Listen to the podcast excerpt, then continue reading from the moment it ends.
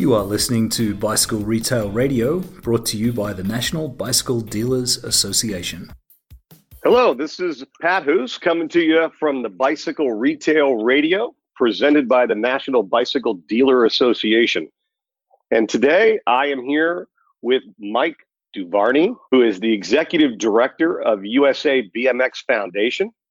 And we have a really interesting discussion planned for today. But before we jump into conversation with Mike and him telling us a little bit about himself, I thought I'd just give you a quick background on me. Been in the bike industry for close to 40 years, going back to Newbury Park, California. My dad bought a bike shop when I was 14, managed a store in college, and eventually led to an outside repping job. And ultimately have worked for a number of companies in the bike industry, including Cannondale, American Bicycle Group, Titus, Easton Bell Sports, and most recently was with Interbike for almost seven years as the trade show director.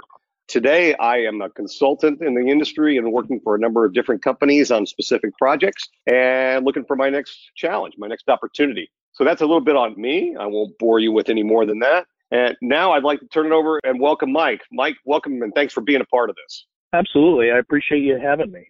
So I spoke with John David a couple weeks ago, and he told me his background, who was the executive director of the USA BMX. But tell me your background. Give us your background in the related industry, and then how you got to USA BMX. So John and the majority of staff at USA BMX are BMXers, right? They grew up in it, they know it, and they know it well. And these guys really cut their teeth in BMX at USA BMX, I mean, there are staff here that have been here since the 70s. A good percentage of the staff have been here 20 years or more. Wow. And I know it's crazy. I'm the exact opposite of that. So for 16 years, I worked in the camp and after school and education market. People hear that and they think sports camps and they think of a local kid or local coach meeting some people at the park or gym. This was large scale, 11 different sports, multiple states, hundreds of camps going on in a week. So that really helped me and prepared me for a lot of this, has helped with our success. I sold that business in 2017. My true passion is developing youth programming. I started a consulting group. My first month, I had zero clients. Within a few months, I had some of the largest names in business. USA BMX eventually was one of those clients. I started out 10 hours a week in 2013, helping develop which would be some of our first educational programming four years later, it resulted in a full time opportunity as the executive director of the foundation.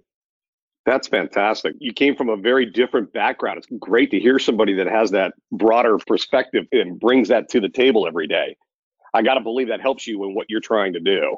I think it just depends which side of the table that you're on. I like to think that it helps, and I like to think that I have a different perspective. Not everyone agrees with me, and I respect that. But I know that I am truly passionate about what it is that we are doing and I bring that to work with me every single day. I think I have the best job in the world and I have some very, very lofty goals here at, at USA BMX Foundation. At the end of the day, I just want to put more kids on bikes. That's awesome. Let me ask you this. Do you ride bikes now, now that you've been a part of this crazy industry that we like to call home? Are you riding bikes now? You mean am I crazy collector like the rest of you? Yes, I've started. so I'd always had a mountain bike and like most people, that bike just collected dust in the garage. But then once I started, I realized that you know, I have an opportunity when one of these guys says, Hey, you want to go for a ride? And I'm out riding with, you know, an Olympian. I should probably take advantage of those opportunities. And that's something I'm going to regret if I don't do that. And then just also realizing that it's like golf. How much business is done on the golf course? I realized how much business was done on bikes. In fact, for the longest time, the CEO of Sam's Club had a podcast called Business on Bikes. And so for me, I thought, you know what, I need to ride more. So that developed into a couple other bikes. And then I really went all in and got a gravel bike. And I absolutely love this gravel bike. It's the best bike I've ever owned. And honestly, you could take away all my other bikes and I'd be happy with just this bike. It's so great to hear you say that because it is the bike of choice these days. It enables you to go wherever you want to go. If you want to go off road and you can. If you want to go around on the street, you can. It's really the most versatile thing that's happened in a long, long time. So glad to hear you're out there. Well, I got to tell you, it was forced on me. If I'm being brutally honest, it was forced on me, and I didn't want it. I didn't want to be that trendy guy, you know. And I got the bike and I started riding it, and it didn't take long to figure out why it is so popular. I absolutely love this bike. And so, you know, now I'm already looking at the next level of gravel bikes. So I'm I'm in. I'm I'm in hook, line, and sinker. Awesome. All right. Well, let's shift gears a little bit because we did a podcast a couple weeks back with John, and he talked a lot about USA BMX.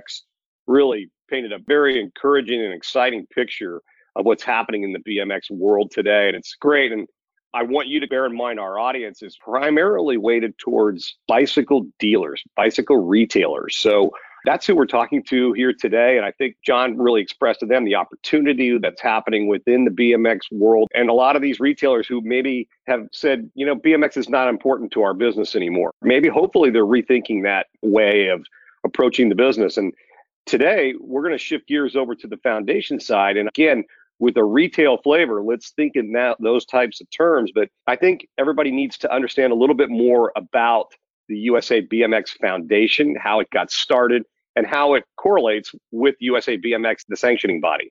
Great question, and I'm sure we'll chop this up into smaller segments. But the short of it is, is from the mid 90s to 2013, the USA BMX Foundation was a nonprofit organization that housed our Race for Life and Warnke Scholarship two wonderful programs that have been in existence for a long time. You can find more information on our website, usabmxfoundation.org. But from really then 2013 to 2017 is when I came into the picture and we started to really see what the foundation could be and really gearing it more towards youth and getting more kids on bikes. And so we started to develop that youth programming. We came up with a set of programs. Like I said, I was working 10 hours a week. And as we developed these programs, we needed to get out there and tell the world about it. And we really didn't do a great job of that from 2013 to 2017. We went to a few educational conferences, did some email marketing, really did zero social media. And so the programs grew virally over that period of time.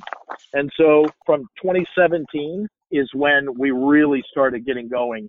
We launched full time 2017. We launched our track modeling program, our other read to ride program, which I know we'll probably get into all of that hired our second staff member December 2017 and then our third staff member. And from there, it's just kind of taken off. And so now we're a fully separate, fully functional 501c3.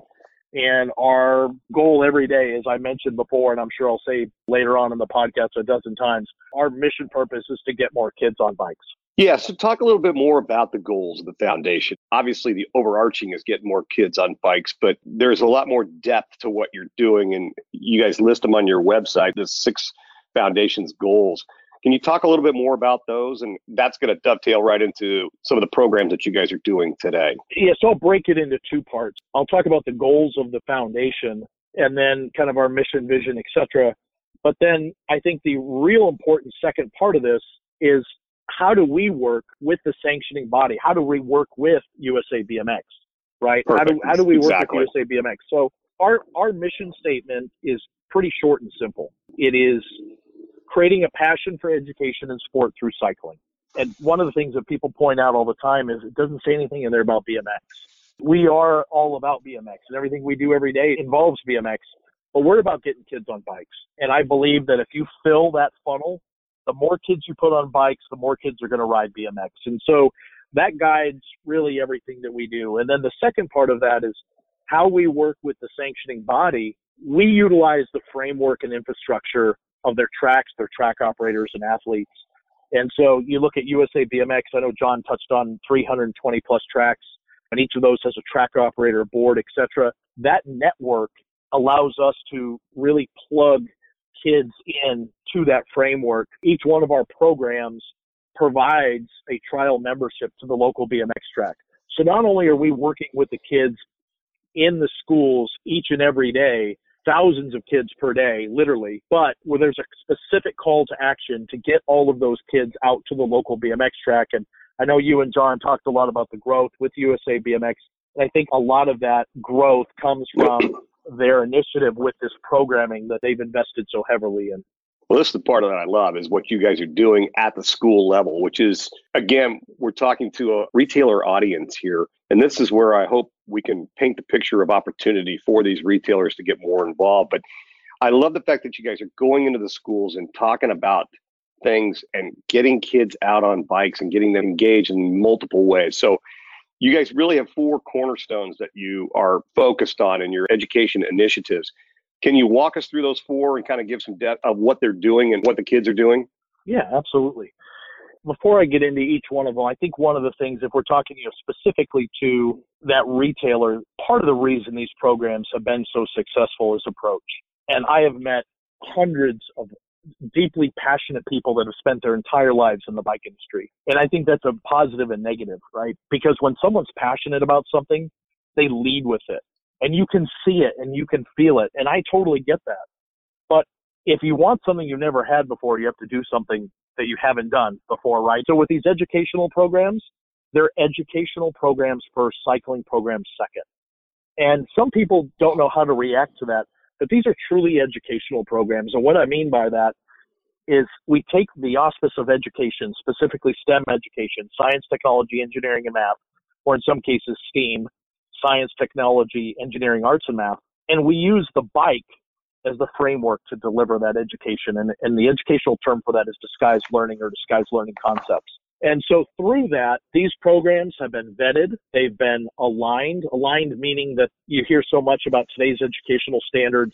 People are teaching to the test. Schools and teachers are teaching to the test. These programs are aligned for specific grade levels. So the things that are talking about in the classroom are in these specific programs. And that's part of what has really helped with the growth of this. So when I'm out talking or our track or our athletes are out there talking about these programs, they're educational first, cycling second. And that has opened so many doors for us. So the first program that we came up with was the STEM program. And it's a it's basically an eight chapter BMX program where students are going to use a bike to learn force, friction, resistance, circumference, etc. Bikes are simple machines, and as I start to use those words, a lot of different visions go through people's minds. Just to give a very specific example, one of the chapters, students are going to ride the bike with a stock tire. On a BMX bike, it's a smooth tread tire. And they're going to talk about the handling properties of that tire. What does it sound like? It's smooth. It doesn't really make a sound. What does it feel like? It feels like a tire.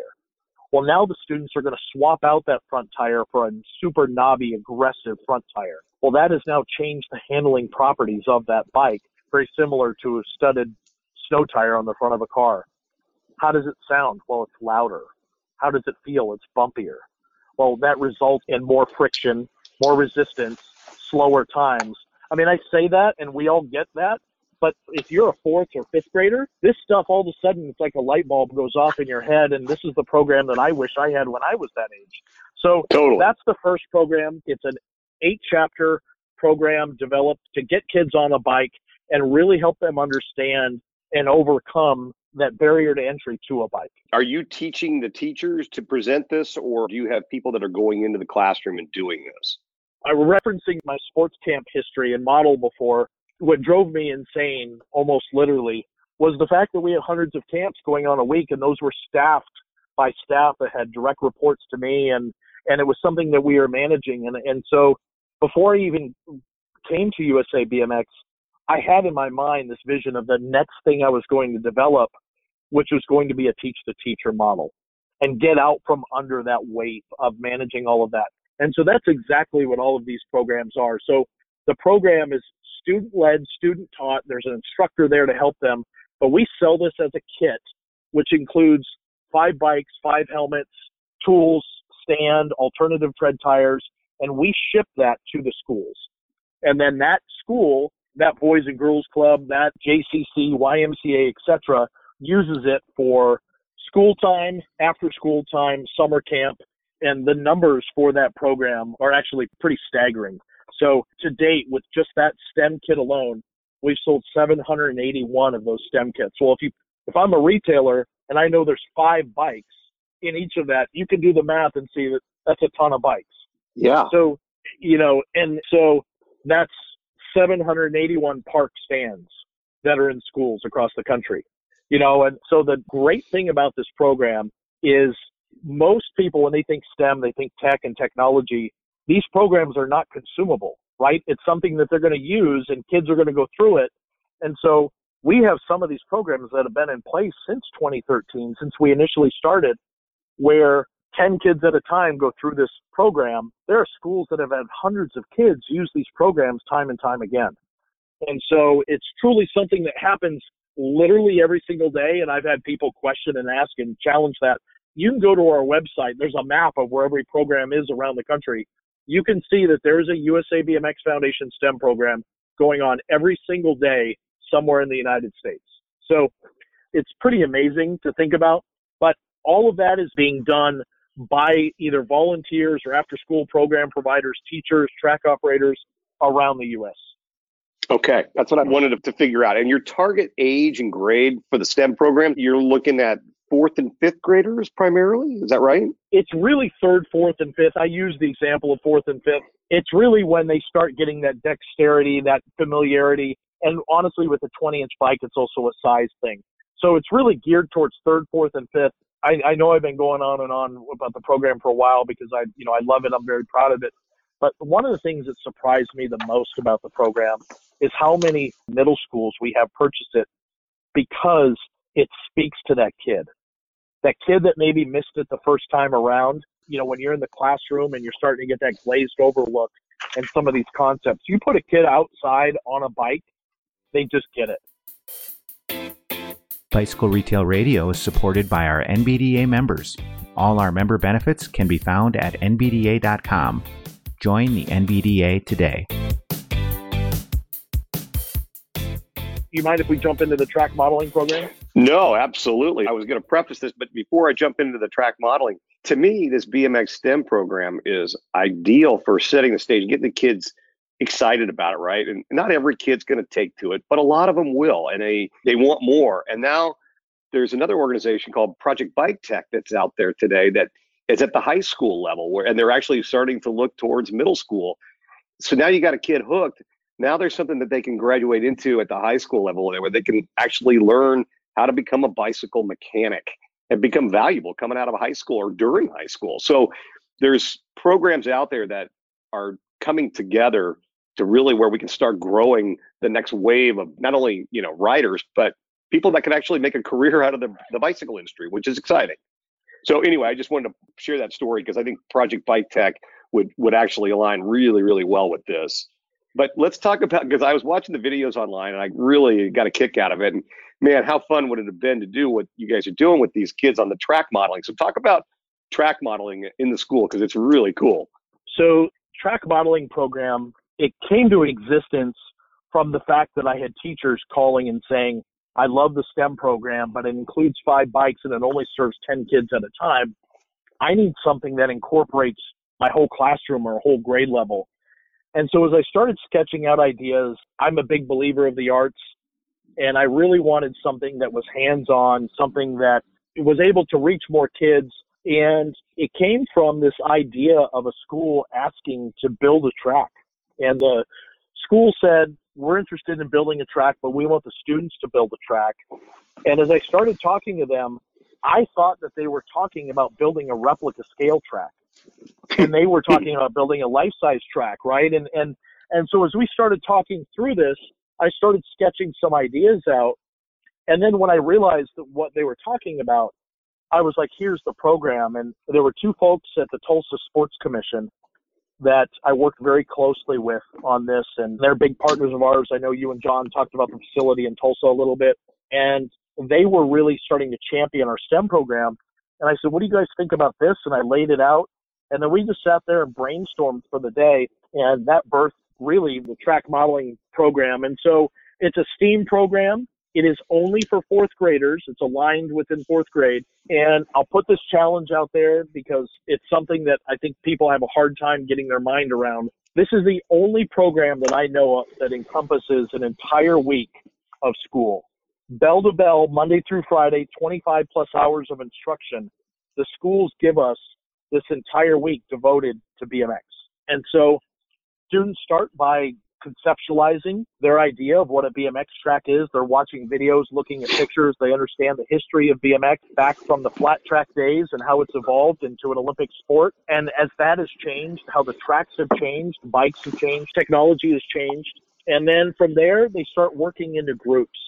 And I'll tell you, Pat, this is that secret sauce to this program is this next part, which is the social and emotional learning. And it's a big buzzword in education right now, but so many people today are trying to figure out how do I work with other people? How do I work in groups? You know, we, we, we don't work really independently. We work with other people. We don't get to pick who we work with. And so this program really targets that. And so there's a big focus on group projects and roles. Mm-hmm. And it's a major focus on design, planning, engineering, architecture, and construction. So they Skype with one of our pro athletes and they get to ask them their first person perspective. What is it like to ride a BMX track? What features do you like? What do you look for in a track? And so they start to build these concepts of what their track could be. And then they ask questions of a track builder, a real track builder, and what features work well together. How tall should my features be? How many berms should I have? How tall should a tabletop be? And so they're getting to ask questions from a track builder and there's some interaction. And now they're starting to layer in the educational world, they call it scaffolding. They're starting to scaffold these concepts. And then really the highlight of the program is on the third day, the students go out to the local BMX track. And we split them into three groups.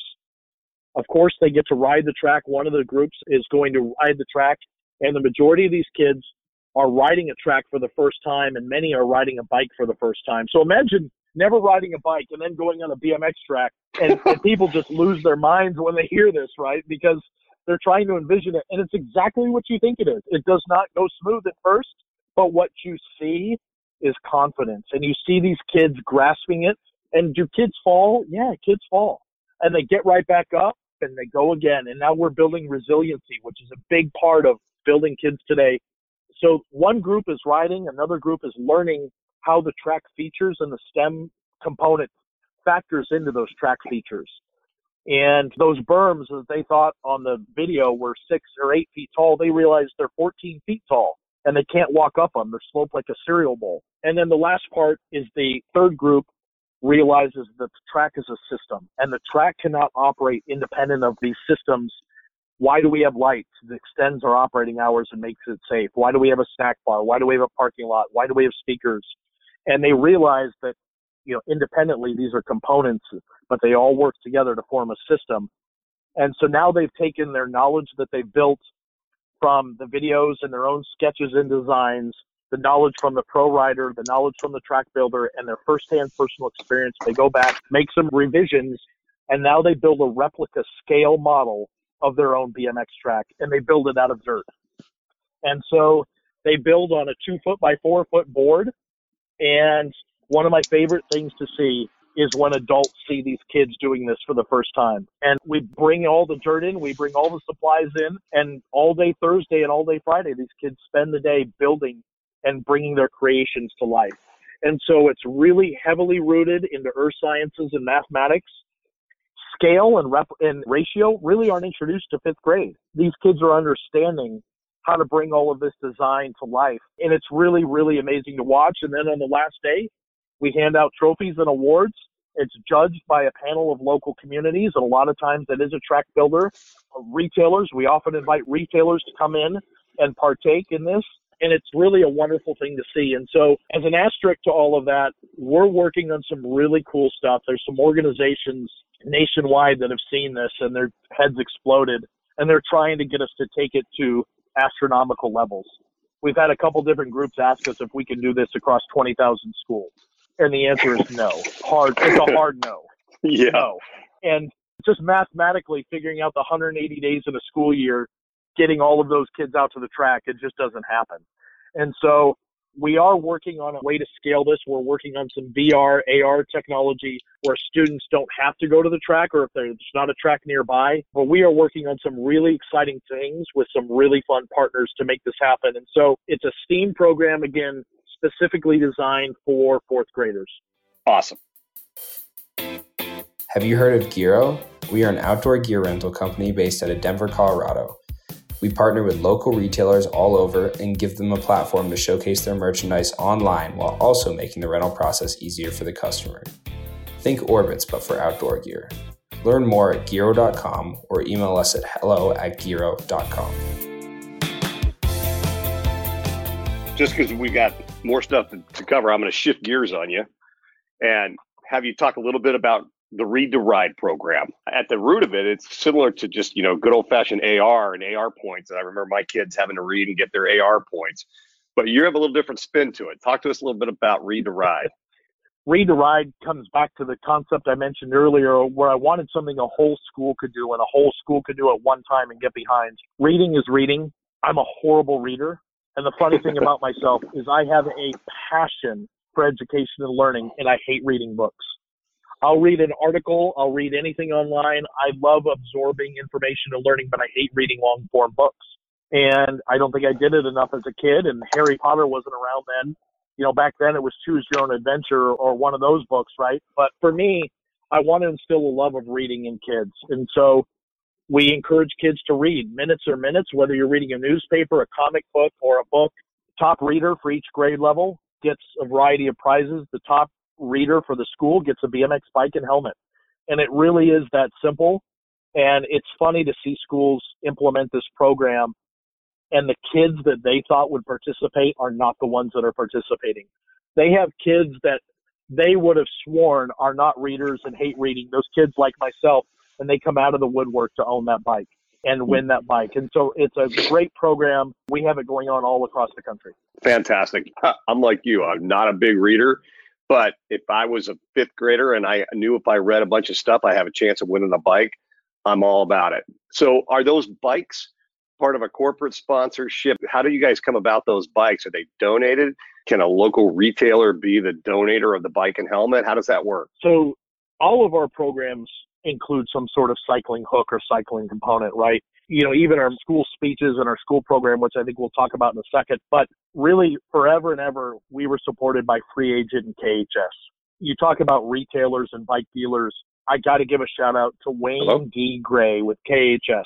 And Wayne taught me everything about this bike business. And I learned so much from him. He was our partner on this for, for really six years, almost seven years. So with that, he really was our main sponsor and main provider. Wasn't until recently Mongoose came to us and Mongoose really loved what we were doing. They noticed, you know, all of the thousands of kids we were impacting.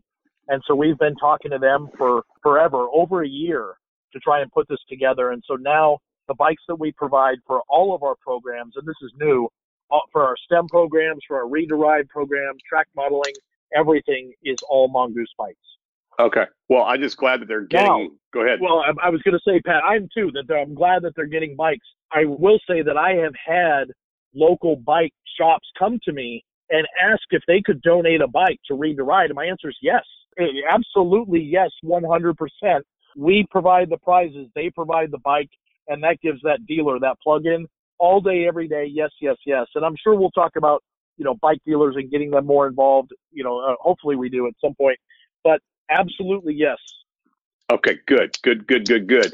So talk about motivational speaking in the schools and trying to inspire these kids and how does one go about that what kind of speakers are we talking about and how broad is that today your motivational speaking piece this came to me when I stood on a stage uh, a few years ago in front of some elementary school students, and I realized it just dawned on me. I mean, I've known it for a while, but it's that it was that striking moment where I realized I am no longer cool.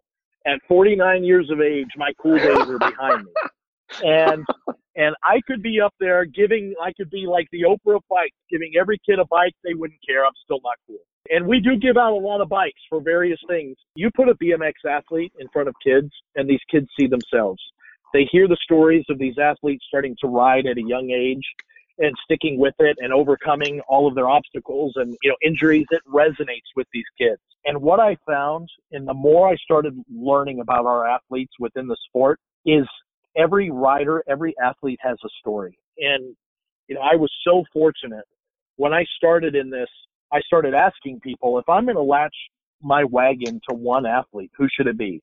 And universally, everyone said Donny Robinson, Donny Robinson, Donny Robinson. It's got to be Donny Robinson.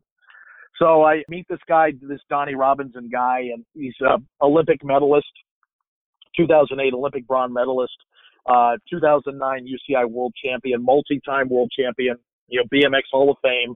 I mean, this is the guy, and his accomplishments on the track have been great. But I'll tell you what this guy has done since he retired and what he's done for the sport of BMX and what he's done for cycling is unbelievable. And so when I realized that Donny had a message and his message was, how far can two wheels take you? And it was a metaphor for his bike's taking him all around the world and his bike was his thing. At five five, he realized that football, basketball, soccer, all of those other things were not his thing. Cycling was his thing. And I was like, we're on to something. So Donny's message was maybe hockey's your thing, maybe cooking's your thing, maybe acting's your thing. But how you find your thing is by trying new things. And it was really that partnership with Donny that helped me understand this and seeing the way they react to him versus the way they reacted to me. And as I started going out and learning more about our athletes and our stories, I started expanding our stable of speakers. And I'll tell you, going out to schools now, we have a couple dozen athletes that do it, and every message is different, but the reaction from the kids is all the same. It's truly incredible. And so these motivational stories, you know, there's stories on failure, there's stories on equality, there's a variety of different stories. And we have someone speaking in a school somewhere in the country at least once a week. And before every one of our 30 plus nationals across the country, we're going into schools and speaking. That's awesome. Nobody was talking to me back in the day about this. I'm really glad to hear you saying this. And I think it's super important. These kids at that age, they need somebody to inspire them. And I think BMX is attainable. It's a bicycle. Like you said, you don't have to be six one at 13 years of age to be on the basketball team. There's not that pressure. So I love it. You, you've got these guys going out there, these folks. Talk to me a little bit about how a local bike retailer can engage with the foundation and the work that you guys are doing at the school level. Is there opportunity for them to sponsor? How do they lend a hand? How do they get involved and have it translate to these families and these kids coming to their business? You know, Pat, this is a tough one for me because I've seen the best and worst of the cycling industry as a result of reaching out to bike shops. And, you know, I think it's important to be clear and honest with this. You know, I, yeah. I've called and sent Facebook messages to shops asking them to get involved, and some of them just haven't responded. But worse, I've had others that flat out told me, you know what, this isn't for them and it's not their target market. And yeah, it just sucked the wind out of my sails. But at the same time, you look at a Ben's bikes down in Tucson or the Bicycle Shack in Arvada, Colorado. It's just two examples of people that I could call right now and say, Hey, can you help me with this? And they're in. They ask the question, All right, tell me more about it. And then they asked, How do I get involved? And then once they started seeing it and once they started seeing the love and passion these kids had for cycling, they just got it. And what I realized is there's a correlation. Both of these people are successful in their shops as a result of other things but I think they just get it all the way around, right? And so yeah. I can tell you that going back to our STEM program, I get a lot of jokes because I have been able to negotiate that we ship bikes unassembled to schools and allow kids to assemble them and then ride them. And and people are like, "You did what?" So, you know, the bikes are shipped directly to the schools in the STEM program. The kids assemble the bikes and then the kids learn to ride those bikes. And they're like, how does that happen? Well, we were able to work it out. It's the same response we get when we have kids that have never ridden a bike before, how they're able to ride at a BMX track. And sure, there's some risk involved, but the reason I say that is the bikes go through a safety check in that STEM program. But you're a bike dealer and you want to get involved, it starts right there and then. They have so many questions. And one of the biggest questions I get is someone will take a picture with their cell phone is what is this? And it's a chain breaker in their tool set. And they're like, what is this? It looks like a whip. What is this? You know, and they don't know what it is and they want to know what it does and how to use it. And there's only so much that we can handle from a national level. At some point, we need some people on the local level that want to be involved. And these schools would love some way to have someone come in and talk about their own cycling experiences and how they got involved with, like you were talking about, with Mercedes and Project Bike Tech and her group, and how those kids get involved, or how their work today can lead into a career within cycling. And so there's a variety of way to get involved. I mentioned judges for the track modeling program. I mentioned donating bikes.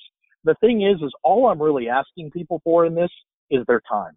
I think that it's time and recognizing the value of this customer for the long haul because if they get up in front of a couple hundred kids each year, even if 10 of them become hooked on cycling, guess who's going to be buying a mountain bike when they're 15 and they're racing in NICA or they're just passionate about it? They go ride with their dad or their mom or whatever. That's what we're trying to get across. It's a BMX bike. It's a $200, $250 bike. It's not a huge margin generator for retail. But down the road, that customer who started off in your store as a BMXer he or she could very easily become an enthusiast mountain biker or maybe even a road cyclist or you know who knows but we've got to start somewhere and there's a long tail here that i think retailers need to recognize. It's more of an investment and it's an investment in time at this point. So i heard this from a retailer and i'm going to repeat it. Two people walk into the shop. The guy walks in by himself that wants to buy a $3000 road bike or a guy walks in with his kid that wants to buy a $500 BMX bike, who are you going to help? And I thought for sure he was going to say the road bike guy. And he says BMX. And he says, I'll tell you why. Number one, I'm going to have that customer for life. And the people in this sport are constantly upgrading their components. They're racing, right? And they're going to grow as the sport grows and as their love of cycling grows. They're going to start collecting bikes like we joked about at the beginning. And the second part was that complete bike is called a complete bike because it's complete. You may not see that guy for another five, six, ten years. And I thought that was so dead on. I, I know it's not everyone, but so many of these retailers, they do not think about that long tail and that lifelong customer. Yep, I agree. Just because we're getting near the end here, a couple, three questions here I still want to come at you with. So, talk to me a little bit about how you guys are funded. How is the foundation primarily funded? And you mentioned Mongoose. Is there any other support uh, I don't know if Wayne D is still involved on the KHS side, but are there other companies that are investing in your programs and in the foundation? What more can the industry be doing to help support your initiatives? Mongoose is a large funder of what we're doing at this point. We are a foundation. Last year we secured over $100,000 in community grants, and this year we're on track for 2020 to surpass that. So we're funded A, with a large donation from USA BMX, B, from the BMX industry, C from grants and other donations, just like any other 501c3. Okay. And then the second part of that, you were asking about what was the second part of your question? Uh, just wondered if the supplier community besides Mongoose was, you know, taking an active role and if there was any investment on their part. It's coming around. I will tell you that the more that these programs get out there, the more some of these groups see what we're doing and really begin to understand it, you're starting to see more and more, and I'm I'm excited for that. Good, good, good.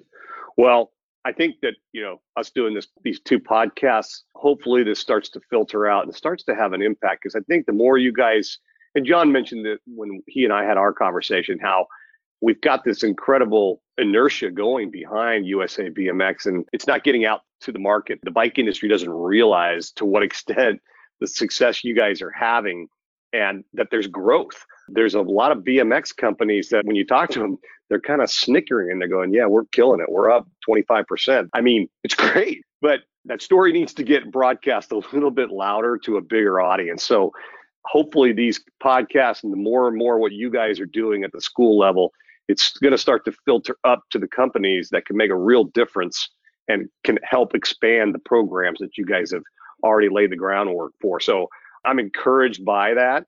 But here's where I just kind of wind things down and just have you speak to how do you see BMX fitting into the overall cycling ecosystem? You know, the whole big picture.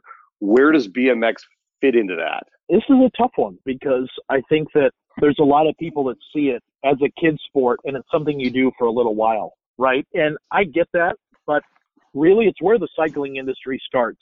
And there's a couple things. Number one, I think listening to some of the cycling industry talk about getting more kids on bikes, and then the next thing out of their mouth is talking about trending paint schemes or apps or all of that stuff. I mean, please.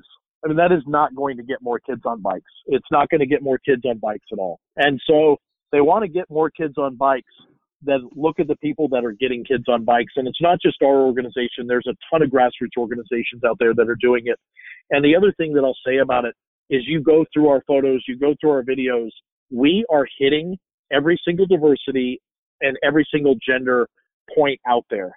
We are seeing just as many girls on bikes and just as many uh, people of color on bikes, if not more. And so I think that overall, every kid starts their journey on a 20 inch bike at some point. And I'm not saying that every kid needs to race. I, I get that. You know, recently we had a great meeting with NICA. And one of the things I learned about NICA is that you can be a member of their team, of one of their cycling teams, but you don't have to race. And my head exploded. I was like, that is so genius. Because right. that kid wants to feel a part of something bigger and better. And so why not be a part of a cycling team and you just go out and you practice all the time and maybe racing isn't your thing, I am all about BMX and I am all about BMX racing and the wonderful work that tons of people have done before us, but it's about time that we look at this in a different way. And so I think that when the industry realizes that this isn't a kid sport and it's something that people do for a time and they realize that this is really where that long tail starts, I think that you're going to see those people start to see growth in their business and a shift in their business. And you look at some of the other programs we offer, like our BMX Racing League. That's another wonderful program, actually founded by Donny Robinson, that we talked about earlier. Manufacturers are starting to come around to these items and look at them and, and tilt their head and go, huh, I haven't seen that before. How do I get involved in that? And so for me, we are a family sport. And what other sport can you get out there and ride with your kid? Your kid races, and then a little while later, the brother or sister races, mom races, and dad races. And I just love the fact that our sport in general recognizes people of all abilities, all races, all genders, all colors, and that every single person can race. Love it. Mike, you did a great job here, man. I really appreciate everything you've shared with us today. I want to thank you for taking time out of your valuable day. I know you've got a lot of things on your plate, so really, really appreciate you taking the time to spend with everybody today. Is there any last comment you'd like to make to our audience just as a wrap up? Very last thing I would say is that there's a lot of great work going on right now within youth cycling. And people say all the time, well, I didn't know about this or I didn't know about that. And I will tell you that there's a group of folks getting together, forming a movement right now in the Cycling Coalition. And I'm sure you've heard about it and you'll hopefully have Kat from People for Bikes, the Youth Cycling Initiative, on in the future but there are a lot of good minds, a lot of people that are putting a lot of time and energy into figuring out how do we get more kids on bikes and how do we keep kids and people on bikes. And I think that the results of that, as you're starting to see that now come out and the effects of that, but long term, I can't wait to see the next five to 10 years.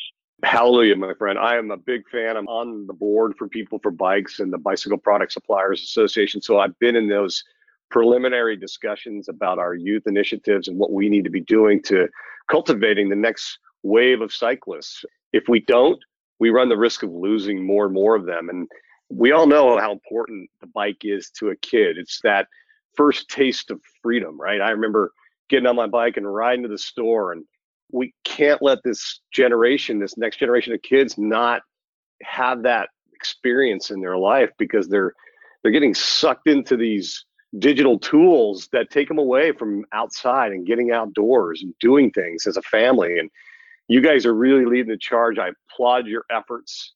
Once again, I thank you for your time. And I'd like to just wrap up by saying thank you all for listening and taking part in this. And this is the Bicycle Retail Radio presented by the National Bicycle Dealer Association.